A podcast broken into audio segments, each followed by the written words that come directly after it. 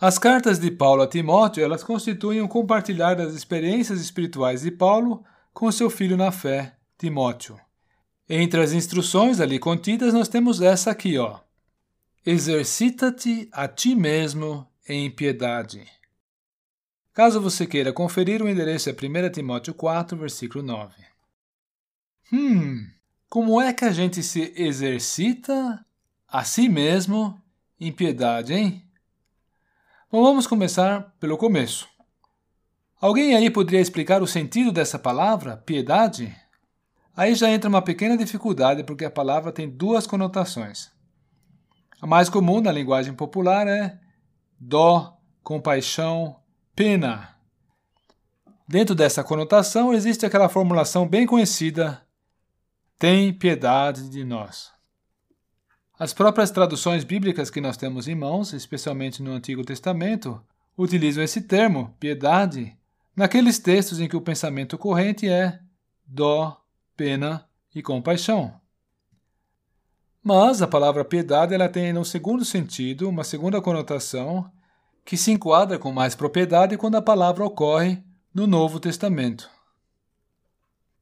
Por exemplo, nós tínhamos visto a instrução de Paulo a Timóteo exercita-te a ti mesmo em piedade.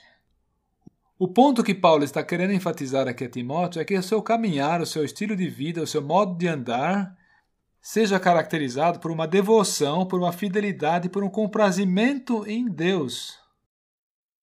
Então, qual o propósito de um exercício? Pela constante repetição da mesma prática se vai adquirindo desenvoltura e aperfeiçoamento. Exercitar implica em praticar, praticar e praticar. Porém, o que se persegue aí não é simplesmente o praticar o máximo possível, mas sim ir praticando cada vez melhor possível, ir aperfeiçoando a prática. O exercício é necessário para avançar nos estudos, para se desenvolver profissionalmente, para melhorar o condicionamento físico e também para melhorar o estado espiritual.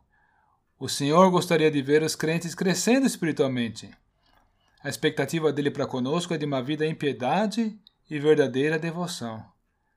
Tal coisa é um fruto de um aprendizado e aperfeiçoamento.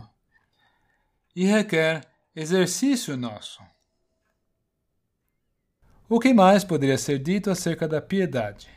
A piedade tem sua origem na comunhão com Deus. Atentem, pois, como são relevantes a oração pessoal e o estudo da palavra de Deus. Como poderiam nossas vidas ser do agrado de Deus não tivéssemos aprendido do próprio Senhor Jesus as lições que formam o nosso comportamento? Para esse fim, nós podemos traçar na Bíblia as pisadas dele e seguir após elas. Na contemplação dos passos dados pelo Senhor Jesus em seus caminhos aqui sobre a terra, nós iremos aprender muita coisa. Uma delas é o grande valor e a implicação de viver na consciente dependência de Deus. Ser piedoso implica ter um coração voltado integralmente para Deus. É, uma pessoa piedosa conta com Deus em todas as circunstâncias da vida. Ela permite que ele participe de suas alegrias, suas aflições e até temores, dúvidas e necessidades. Bem, já vimos que o exercitar-se na piedade ele tem como propósito o aperfeiçoamento na piedade. O aperfeiçoamento da relação e da devoção do cristão para com Deus e com o Senhor Jesus.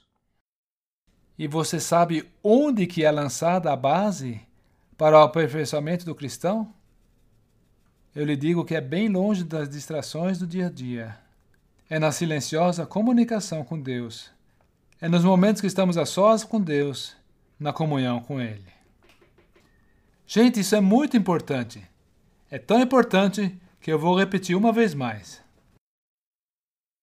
E essa base para o aperfeiçoamento, entre aspas, do cristão é lançada longe das distrações do dia a dia, na silenciosa comunhão com Deus. É ali, nos momentos a sós com Deus, que recebemos os impulsos que fomentam o nosso crescimento espiritual. Esses impulsos vão demarcar a nossa vida cada vez mais e nos capacitar progressivamente para o serviço na obra do Senhor. Não é esse um propósito muito desejável? Eu quero.